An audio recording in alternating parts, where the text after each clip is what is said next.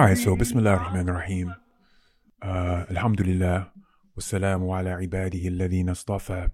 Uh, Allahu khayrun amma yushrikun. Um, so, we're going to start into our official first thing now. And like I said, um, the idea is going to be that we try to bring things that either people are not familiar with or things that um, you may have heard of but maybe didn't think about from different angles that I think maybe we should think about from a different angle like that um, so in this sitting, uh, we're going to start with something that, to me, I, I think personally is an is an unexcavated unexcavated pearl within itself. Um, did you guys know that Abu Bakr? So we all know who Abu Bakr is, right? It's like literally the right hand man of the Prophet Sallallahu Alaihi Wasallam, as Siddiq. All right. So did you guys know the big ayat in the Quran about him being the sahib of the Prophet um, when he made migration or hijrah from Mecca to Medina, you know that almost didn't happen. He almost wasn't there. Um, a lot of people don't know that, and I think that it was an amazing, amazing story. And so when I read it, I'm like, "Yo, this can't be Sahih," and it's go crazy because when I talk to people, whether English speakers, Westerners, or even when I talk to Arabs, they'd be like, "What? Why?" Because it's such a famous story the story of him traveling and making a hijrah because we start our calendar based on him making that hijrah. And the, everything stands true with all that. But anytime you think of the hijrah, you think the Prophet and Abu Bakr. So you can't imagine that Abu Bakr was almost not there for that, you know? But so I went and checked, and sure enough, it's not just Sahih, but it's Sahih and Bukhari, you know? So it's like, okay, all right, we got to talk about this. We got to deal with it and try to extract some benefits from it. And so that's what I wanted to do with this sitting, inshallah. So when I lean on this, uh, yeah. So, um, so the whole point is, is that this hadith is about Abu Bakr setting out alone on his hijra attempt on migration, his first hijra attempt on migration when he tried to go to Habasha. Okay, so Habasha, we say they say now is Ethiopia in that area.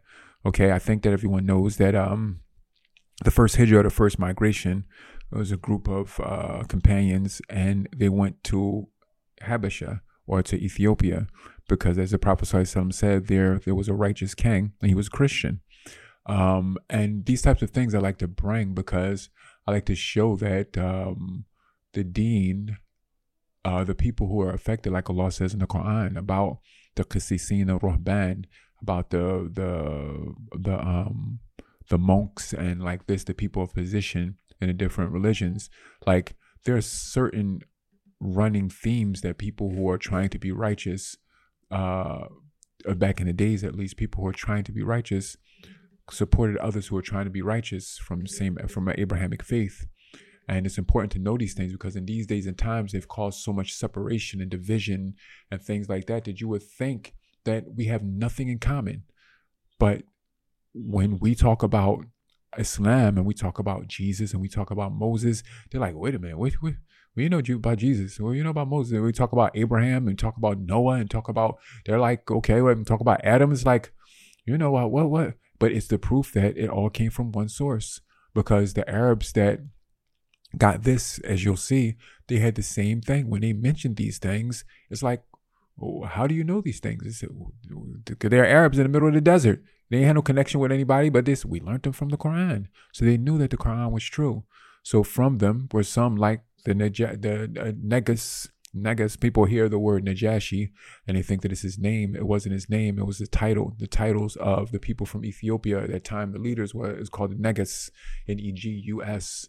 Okay. Um, and so the titles of the or what we call a Najashi he was one who he recognized there was a truth and he ended up becoming Muslim, but nobody else became Muslim around him to the extent that when he died, when the Prophet found out he died, the Prophet gathered the Sahabas and they did the funeral prayer for him, which was where we got the idea of Salatul Ghaib from. Okay, so Salatul Ghaib is when you make a funeral prayer for someone that's not there. You know they passed away, a word got to you passed away, and nobody prayed for them then you useful to gather together and make a prayer for him because that's one of the rights, the six rights that they have that a, a believer has over another believer. So the point is, is, is that you had some people who recognized it as being the proper religion and they got down and submitted. And then you had submitted to Allah, of course. And then you had some that they recognized it, but they realized because of their position or whatever that it wouldn't be so easy to submit. And so they chose their position or power over or status, excuse me, over submitting. So the point is, is that for those who know this history is fine. For those who don't, then I should give a brief introduction. So um, when the Muslims were being persecuted in Mecca by the polytheists or the Quraysh, the pagans at the time, who ran or who were in control of Mecca, um, it was so bad and they're literally killing people to the extent that people start to migrate. So the Prophet ﷺ told them to migrate over to Ethiopia. And so that's where they went. Um, and so they went, and then a situation happened. I won't get into all of that, but the Prophet was reciting, um, and he was reciting Surah to Najm.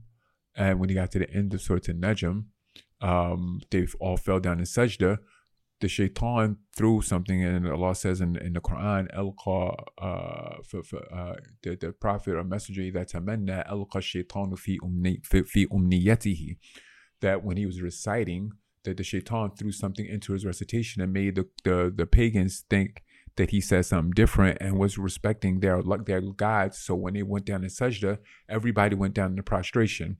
So the word got back to the people of Ethiopia, and they came back thinking everything was okay. But when they came back, they found things even worse. So they went a second time. So with all this being the case, things got so bad that people of high status like Abu Bakr was also going through difficulty. The Prophet himself, of course, going through difficulty. So Abu Bakr came to the situation where he decided he was going to leave out. He was going to leave out and he was going to try to make migration to Habasha because the Prophet had to wait for Allah to give him permission to leave and he couldn't just leave out. He had to be there in order to stand for the religion and all the people that was with him. And so this is where we started in this hadith. This is why I wanted to give you some background. Okay. So this hadith, amazingly enough, is in remember it was in Sahih Bukhari, as I said. Okay. Um, and it can be found in Kitab al Kafala, uh, hadith number two, uh, uh, 2297. Okay. The chapter is called The Pledge of Protection Given to Abu Bakr. Now, with me, all right, so listen, I'm going to say like this. Um, and people who've heard me speak before, then they know this about me. So, I'm, but I want to say it to those who don't know. Um, we had amazing people doing amazing things to help us get Islam. And one of the amazing things was that they were doing translations. And these were people who had degrees and things like that, but they were originally Arabs and they were translating into a language that's not theirs. So sometimes you'll find things and they try to do the best they can to translate something as rich as Arabic into English. 90 something percent of the time they do well But as I started to study Arabic, I realized those little t- situations where it's different. Sometimes it, make, it makes a big difference. So my point is, is that well, most things you're going to see, I translated myself because I needed to be a certain way, and it may not be completely what you would consider grammatically correct, this and that, but I translate in a way where I think the point gets across better, even if it's not something that's you know. So my point is, is that um, that's what I'll be working off of. So it's. uh the hadith starts off where it says that Aisha radiallahu anha said, uh, Aisha radiallahu anha, Zawj al-Nabi sallallahu alayhi wasallam called it, that narrated Aisha, who was the wife of the Prophet and our mother. Uh, she said, لم أعقل أبوي إلا وهما يدينان يدينان الدين وقال أبو uh, no okay let me go down it's two different narrations of it okay ولم يمر علينا يوما يوم إلا يأتينا فيه رسول الله صلى الله عليه وسلم طرفي النهار بكرة وعشية okay so she started off the hadith by saying as far back as my memory reaches I don't have a single memory except that both my parents were most uprightly living their lives upon the religion of Islam and not a single day passed in my life except that the Messenger of Allah, as far as she could remember, except that the Messenger of Allah وسلم, will come to visit us twice a day, in the beginning of the day and at the day's end. Okay? She said, فلما فلما ابتلي المسلمون خرج أبو بكر مهاجرا قبل الحبشة. So, when the persecution of the Muslims had reached its pinnacle, Abu Bakr set out on his way to make hijrah to Habasha, which we said is nowadays, nowadays Ethiopia. he set out with a goal to travel to Ethiopia as an immigrant or a muhajir. Okay? حتى إذا بلغ حتى إذا بلغ برك الغماد فلقيه ابن الدغنة and some say it's ابن الدغنة okay وهو سيد القارة فقال أين تريد يا أبا بكر فقال أبو بكر أخرجني قومي فإني أو فأنا أريد أن أسيح في الأرض فأعبد رب فأعبد رب فأعبد ربي okay so when he set out on his path he reached a place that's called Bark al Ghimad. And in the explanation, it explains that Bark al Ghimad is about five nights' travel from Mecca. So he was deep into his travel. And as he went to Bark al Ghimad, he encountered or ran into a famous chief by the name of Ibn Daghina. Okay? So uh, Daghina was a name that was a pretty harsh name, but Arabs had harsh names. But it was they said that it was either the name of his mother or the name of his grandmother who had raised him. And so that's why he was known as that. And he was the chief of the Qara tribe. Okay. In the explanation by Sheikh Munajid, he explains that the Qara tribe was a tribe that was famous and well known and very feared and respected because they were good with rami, good with uh, bow and arrows and spears, spear throwing. And so they were very fierce warriors and very respected. Okay. So he was the chief of them. All right. So immediately Abu Dakhina asked, well, well, oh, Abu Bakr, where are you traveling to? Because he's five nights travel away from Mecca. Um, and he, in general, stayed in the area that he was in because he was a merchant, as you know. And so he stayed in the area that he was in. So he said, Where are you going? All right. So uh, let's see, let's see, let's see. Uh, so Abu Bakr responded, responded, excuse me, saying um, that he said, "My people's persistent religious persecution has driven me out, and so I've set out from my homeland in search of a place where I can worship my Lord peacefully." All right. So the persecute the persecution that we said got to the point that it was even affecting Abu Bakr. All right. Qal ibn Daghina, and this is one of the key points um, so it's a few key points that we're going to touch on, but this is one of those key points, so pay attention.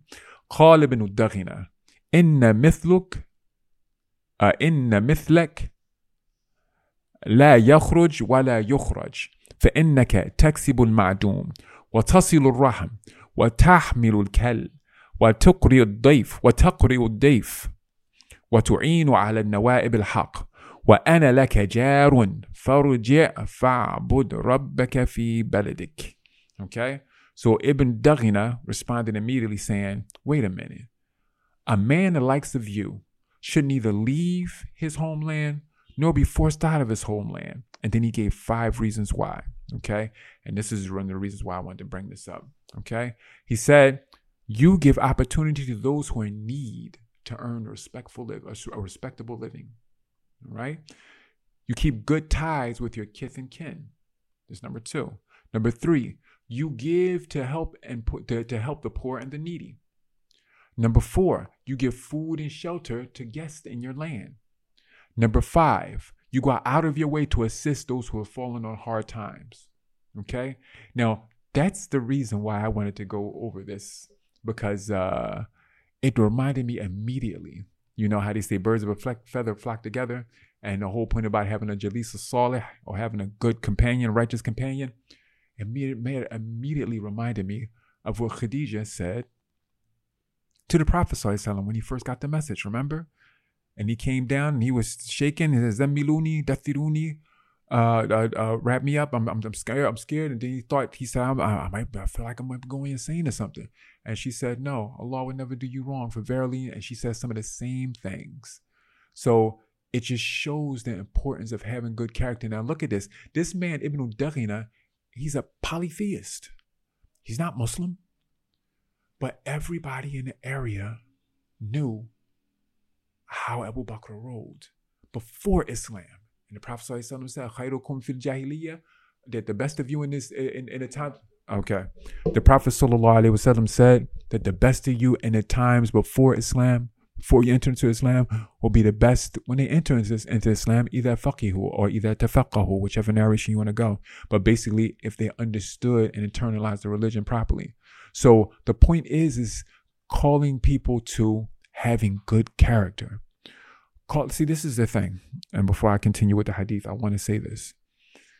With me, I've watched people now for four decades and some change. And you have situations that go against the mold, against the mold, mold. But in general, I found that people who are looking for right, they get right, sincerely looking to do good and looking for rights. And the thing is, is that we had or grew up, half my family, a, a great portion of my family, you know, they were Christian. Um, and a good portion became Muslim. And more and more became Muslim as, as time went on because what? We had people who are around us who are sincere, good people. They were like good people, but they were Christians. And they had never heard about this new deen, as they called it. You know, this this new this this, this new religion. That the old people, that's what they say. What's this new religion you're talking about? They they they, they literally they would probably be considered Ahlul Fatra. The people who who who eh, Allah knows best. I'm not saying for sure. I'm just saying they were so ignorant of what Islam was that like they had no clue what it was. And so as they learned about it, they came into Islam in droves because there were people who were trying to do something good with themselves anyway. My mother and my father came into Islam. My uncles came into Islam.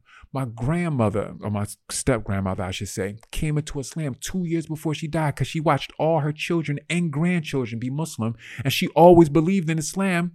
But she just was somebody who think who, who said you go into something wholeheartedly, and she had one thing that she thought was I can't be a good Muslim for that. And sure enough, when she became to Islam, she corrected that. It was one small thing. So my whole point is is that you got to do good and be good around people it's as as um as uh, a, a a great family member of mine says all the time. It's about who you be when you show up. You know, not who you are. She always used the definitive who you be when you show when you show up because uh, that determines a lot about what you're going to get in life. You know, هل جزاء الإحسان إلا الإحسان الجزاء من جنس العمل. This this important rule in Islam, which is that the things that happen to you in life, and they say it in uh, in in Christianity too. The judgment you judge, you shall be judged. The way that you carry yourself and what you do is going to determine what you get. You'll reap what you sow. Okay, what you plant is what you're to uh, is what you're to uh, uh, uh, uh, is what you're to sow. So the whole point is, is that he was always a good person known as a good person. And I've seen people, many people like this in my life you know, when I used to work at, uh, I used to work at a place called uh, Health Partners, would, and the whole point is is that is that um, it was a brother, uh, man. He was from, uh, he was from Palestine, and he was the top, the head exec over there, and he was Muslim, and he wore a three piece suit and came in there, kept his beard and everybody always talked about Mr. Nabil, Mr. Nabil. They loved Mr. Nabil. Mr. Nabil was top level at that. It was the you know Blue Cross Blue Shield, top level, and I always that always stuck with me how beautiful that was. That um, everybody knew him for just being a good person. It had nothing to do with Islam, no Islam, but as a result, three different people that was in there became Muslim just by watching how Mr. Mr. Nabil carried himself. So the whole point is we have to be good people and carry ourselves good and want good for everyone. The Prophet was sent as a rahmatan lil alameen. He was sent as a mercy on mankind. So we have to be good in order to get good. All right. So now, I'm being very straight. I started talking and my computer went off. So I'm going to go to my phone in order to continue. All right. Okay. So he said, Ibn Daghina, he said that you have these five qualities that no man or no person should have to leave their homeland if they have these qualities, nor should they be made to go. He says, So I will stand in and put my name and reputation up in support of you, that you may return and worship your Lord safely in your homeland. فارتحل ابن الدغنة فرجع مع أبي بكر فطاف في أشراف قريش في أشراف كفار قريش فقال لهم إن أبا بكر لا يخرج مثله ولا يخرج أتخرجون رجلا يكسب المعدوم ويصل الرحم ويحمل الكل ويقرئ ويقرئ ويقرئ الضيف ويعين على نوائب الحق. So Ibn Daghina traveled back five nights travel with Abu Bakr. This is a Muslim and a non-Muslim showing you how people got to be able to live amongst each other and just, you know, that we have more in common than we have wrong. The, the, the idea is that everybody's supposed to be able to live with each other and be decent, upstanding people, no matter what their faith or whatever it is, because we're all based on, on moral, good moral, and good character. You can't gotta be around people in order to appreciate what people are about. So he traveled for five nights back with Abu Bakr to his homeland of Mecca. And then he sought out the leaders of the disbelievers of Quraysh and he addressed them, declaring, Verily, the likes of Abu Bakr should never feel they need to leave pla- the place where they reside, nor should they feel pressure to leave. For verily, he gives opportunity to those in need to earn a respectable living. Number one. Number two, he keeps good ties with his kith and kin. Number three, he gives to help the poor and needy. Number four, he gives food and shelter to guests in the land. And number five, he goes out to his uh, uh of his way to assist those who have fallen upon hard times. Okay? فانفذت قريش جوار ابن الدغنة وآمنوا أبا بكر. So Quraysh allowed Ibn Daghina's pledge of protection and agreed to allow Abu Bakr to return home safe from persecution. All right? So if you know the background of the Quraysh, or the background, Allah says what He says in the Quran for a reason. لإلاف قريش إلافهم رحلة الشتاء والصيف. He mentions them because Quraysh, even though they had all of these different things that they had picked up over time, they were still very upstanding people. And so one of the things that was upstanding about them was the whole issue of their honor and honoring a pledge when it came to things like this, just because of the fact that it put their reputation on the line. People grew up knowing things like The Godfather and things like people run numbers on the street and stuff and things like that. You know, reputation is everything, like everything. So for the sake of their reputation, they knew that they couldn't be liars. They knew that they had to keep their pledges with people because they had to that's that's how they got their business, you know. So they had certain qualities that were good with them that, you know, if they came into Islam, there were good qualities. Okay, so وقالوا لابن دغنة but then the, the, the chiefs of Quraysh said to Ibn, Ibn دغنة مر أبا بكر فليعبد ربه في داره فليصلي وليقرأ ما شاء ولا يؤذينا بذلك ولا يستعلن به فإنا قد خشينا أن يفتن أبناءنا ونساءنا قال ذلك ابن الدغنة لأبو بكر لأبي بكر Okay? So they said to him, they said, but it's a condition, basically. They didn't say condition, but it was understood as a condition because they brought it up later. They said, but just go back to Abu Bakr and tell him that he has to stay in his house and worship. Okay? He can worship his Lord in privacy, separation between church and state. Go in your home and do whatever you want, huh? He said, you, you go because the whole idea is to not let it be known so that they can keep their power. Okay. So he said, between church and state. Said, you can, you can tell him he can go in his house and he can pray and read his Quran as much as he wants in there. But don't bring it outside. Don't bring it outside of his home grounds to annoy the people, to annoy us. He said, for ver- they said, for verily we fear that our children and women will be influenced by it.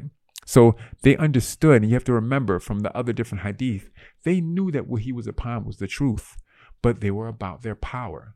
So it's just like with other different types of uh, cultures that you know from you know from nowadays uh, not nowadays but 40 50 years ago. You know they kind of, kept the women and children in the dark of what's going from what's going on. So the men did what they did and men are corrupt and absolute power corrupts absolutely. So they didn't want their children and their wives hearing this quran and seeing this man pray because most people that's at home, women and children, they have softer hearts than these evil men. And as they said, we don't want them to be influenced by his recitation and by his prayer. Okay? So Ibn Daghina went back and told Abu Bakr, you can go home now. And, you know, they said that they would prefer that you do this, that you stay in your home and pray and do like that and don't bring it outside. Okay?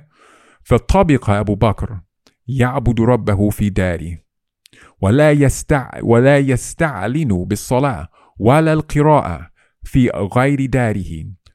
So Abu Bakr, for a period of time, he stayed deep inside his home and prayed and read his Quran. Okay? But then something changed over a period of time. It might have been that it got hot, you know, he have air conditioning, things like that. And Abu Bakr was a rich man, so he had a whole courtyard that was part of his home. Okay, so he had like we have, you know, we have the porch and like this in the courtyard. He had a whole courtyard that belonged to him and was part of his home. So after a period of time, he came up with the idea ثم بدا لأبي بكر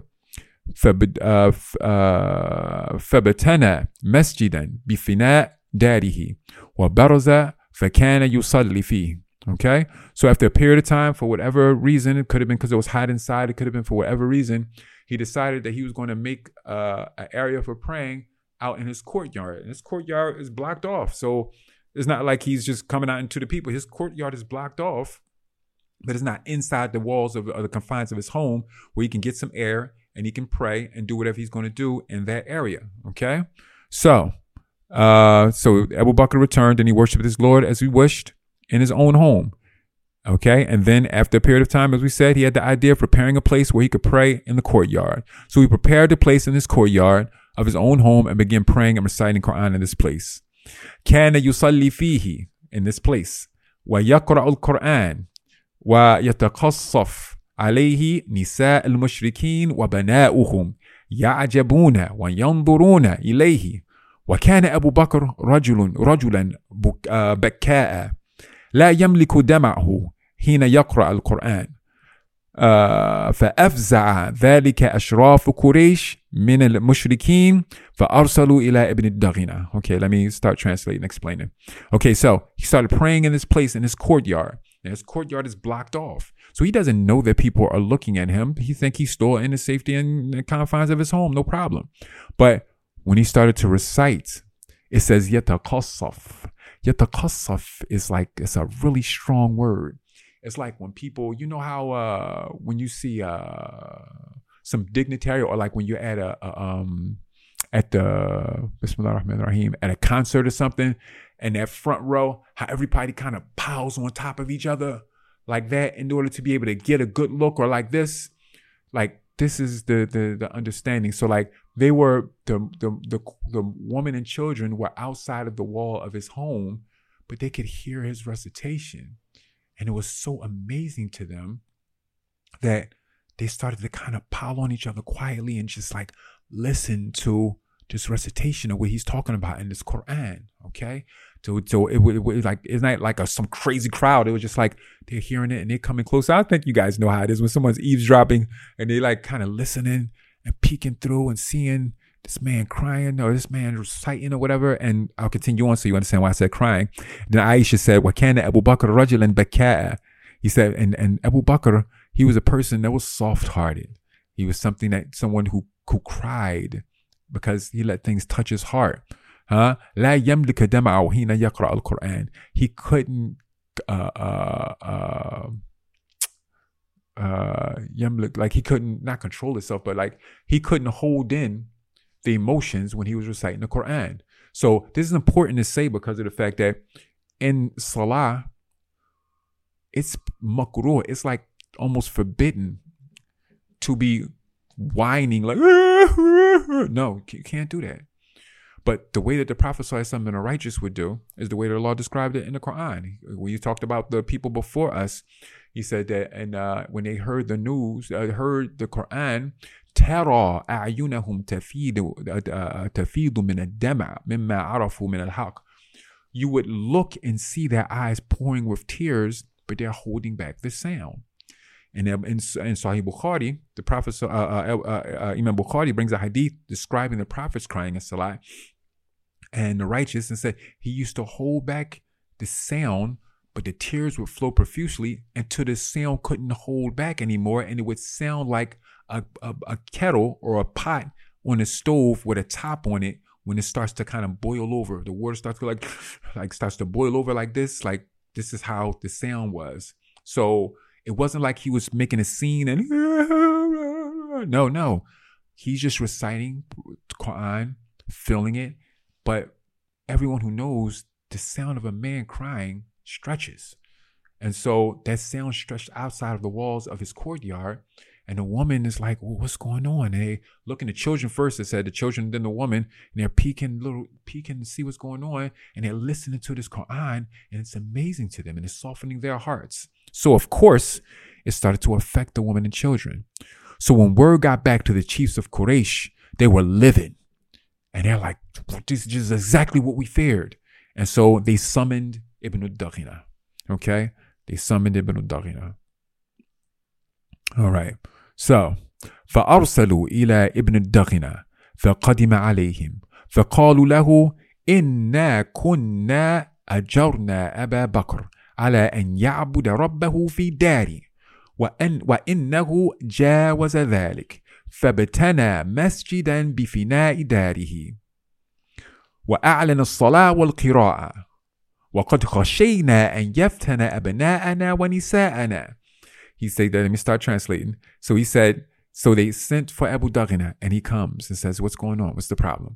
That's, that's five days travel to him, five days travel back. So it's a period, it's this period of time where they're trying to be respectful. And this is how the Arabs were. They were respectful for, the, for, for what, what they did as far as the, the, their, their pledge. So they ain't go mess with Abu Bakr until they had the person that's supposed to, that who's, who he gave the pledge for come back. But during this time, of course, Abu Bakr is just going about his normal life. And so the woman is still being uh, affected by this and the children still being affected by this. So when he returns, when Abu Bakr get, uh, uh, uh Ibn Daghina gets to them, the tribes of the, the chiefs of the Quraysh say, we gave the pledge of protection or the protection, uh, the pledge of, yeah, of protection to Abu Bakr from you on the condition that he would pray in his home and that he wouldn't uh, make a broadcast or make, uh, you know, known his salat and his recitation because we feared that our women and children would would be affected by that. And now, yeah, he's in his home, but he's in the courtyard of his home and he's praying and reciting Quran. And just as we fear, our women and children are being affected by this. Okay? He says, Fa uh, Fatihi فإن أحب أن يقتصر على أن يعبد ربه في داره فعل. وإن أبى إلا أن يعلن ذلك فاسأله آه فسله فسله أن يرد إليك ذمتك. فإنا كرهنا أن نغفرك ولسنا مقرنين لأبا بكر الاستعلان. Okay, so they said, so we got two options here. We can't we can't do this. He says so either you go to him. So it shows you it was no con- no contact between them and Abu Bakr. They, they wasn't dealing with each other at all. So you go to him and you tell him if you want to go back in his home and pray and do his reciting, then do that. No problem. But if he decides that he wants to do this thing that he's doing, where he's yeah he's in his courtyard, but I want women and children can hear this. If he's going to do that, then we need you to take back your pledge. Renege on that. Because why? Like I said, the tribes of during those times, they that respect and uh, um, reputation meant everything. She said, we don't want it to have the reputation that we gave somebody the pledge of protection and then we had to do something to break it. We don't want that to be on us. We don't want that to be on you. But we can't allow him to keep reciting and doing this like this and affecting our women and children. Okay? So he goes back to him. All right. قالت عائشة فأتى ابن الدغنة أبا بكر فقال قد علمت الذي عقدت لك عليه فإما أن تقتصر على ذلك وإما أن ترد إلي ذمتي فإني لا أحب أن, أن تسمع العرب أن تسمع العرب أني أغفرت في رجل في رجل عقدت له Okay, so he went back to Abu Bakr. He said, Abu Bakr. He said, what's, what, what's, what's going on? What's, what's, what's, he said, you know, I gave my pledge of protection for you. And I told you that they wanted you to stay in your home. And Abu Bakr is looking like, I'm in my home. This is, this is my grounds.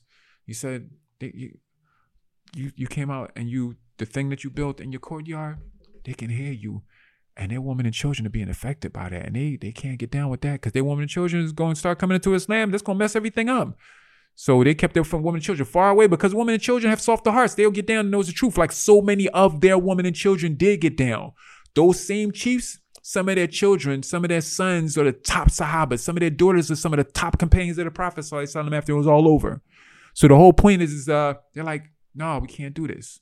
So he said to him, listen, I know it's oppressive, but either you're gonna have to go in your home, in the confines of the of the walls of your home, and recite do what you're gonna do, or you're gonna have to, to uh, return my pledge to me because I don't want it to be a situation bad for me or for Quraysh that I gave my pledge and then the pledge had to be broken because it shows bad for them and it takes the my reputation. It takes you know it lessens the the power of my pledge. All right. So قال أبو بكر إني أرد إني أرد إليك جوارك وأرضى بجوار بجوار الله. So Abu Bakr said, Okay, I understand the situation. Thank you, Ibn Dagani, for what you've done. But now I'll, I'll, I'll, I'll take that situation off of your the responsibility of your pledge and I'll depend. Yes, I'll absolve you. There it is. Yep. I absolve you of that pledge and I'll trust and be be uh, satisfied with the protection of Allah. All right? So the pledge is gone. So now the persecution comes back and he's going through difficulty. So at that time, around that time, Rasulullah sallallahu alayhi wasallam يومئذ بمكة فقال رسول الله صلى الله عليه وسلم قد رأيت دار هجرتكم رأيت سبخة سبخة ذات نخل بين الآبت بين بين اللابتين وهما الحرات وهما الحراتان so around that time, the messenger of, of Muhammad, the messenger of Allah وسلم, was in Mecca, and he said to his companions, "Your place of immigration has been shown to me. We know now where we're going to make hijrah to.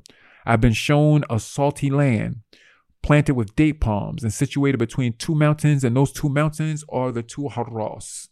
So they knew that this meant that they knew which way they were going. They were going to Medina. Okay. فهاجر من هاجر قبل المدينة حين حين ذكر ذلك رسول الله صلى الله عليه وسلم ورجع إلى المدينة بعض من كان بعض من كان هاجر إلى أرض الحبشة So after the Prophet made that announcement, then the people that were being persecuted in, in Mecca started to make hijrah, started to make hijrah in small groups to Medina. Okay. So they had to sneak out most of the time. They had to sneak out in the middle of the night or had to, you know, you know, they had to figure out ways to get out, but they were getting out because they wanted to keep them persecuted because they wanted to crush the religion of Islam. So nobody could know what they were going or what, what they were doing. So they set out and they started to go into Medina. And even the people who went to Ethiopia, Ethiopia was still a Christian land. And as safe as they were there, they were ready to come to and establish a Muslim land. So they came back from Habasha over to Medina. All right? All right. وتهجز أبو بكر مهاجرا so then Abu Bakr got ready to, again. So he almost made two hijras before he went with the Prophet because he was still going through difficulty. So he got himself together. This is what shows you who Abu Bakr was. He considered himself to just be a normal person. But he just knew that the Prophet ﷺ deserved all the support in the world and they were friends before it's the whole Islam thing. And so it's like, okay, I know that he's upstanding. I know you know, and in some narrations it said that he had different dreams about what was going to happen, just like the Prophet ﷺ would, would go have the true dreams or whatever. And so he knew that this was the truth But he was a normal person. He had to take care of his family. He had to save them from persecution and himself. So he started to get himself ready so he could go make hijrah also. All right. So تهجز أبو بكر مهاجرا فقال له رسول الله صلى الله عليه وسلم على رسلك فإني أرجو أن يؤذن لي قال أبو بكر هل ترجو ذلك بأبي أنت؟ قال نعم فحبس أبو بكر نفسه على رسول الله صلى الله عليه وسلم ليصحبه ليصحبه وعلف راحلتين كانتا عنده ورق ورق السمر أربعة أشهر. Okay, and that's the end of the hadith. So Abu Bakr prepared himself so he could go travel and just right in time for the event. Perfect. So Abu Bakr set got himself ready in order to travel. And uh, as he was getting prepared, the Prophet ﷺ came past and said, No, I need you to wait. Because I'm getting the feeling that Allah is about to give me permission in order to make hijrah also. All the Muslims go, make sure all the Muslims leave, and then I'm going to be the last one, and I think that's coming soon, and I need you to go with me. So he said, my, my, my father be ransomed. You think that it's going to happen? He said, yes, and I want you to be my sahib. And so he stopped and he waited and he prepared for four more months of persecution and difficulty. But he had two camels and he fed those camels and prepared them for the travel, for when they would travel to make the hijrah that we know now as the hijrah of the Prophet Sallallahu and Abu Bakr. So there are great, immense benefits in this. What we're going to do is stop right now because it's time for the event. And in our next part, we're going to sit down and talk about some of the great benefits. What you can do is if you hear a sit down with this, mention some of the benefits that you think, uh, some of the things you benefited from, and uh, share them with us. And then we'll see if we hit the mark or didn't. And we can talk about some of those benefits also, inshallah. All right, that's the advance. So we got to close it out. So for now, make sure that we stay with that which is good. And until next time, Assalamu alaikum wa rahmatullahi wa barakatuh. كان لا يرجوك إلا محسن. فمن الذي يدعو ويرجو الآخر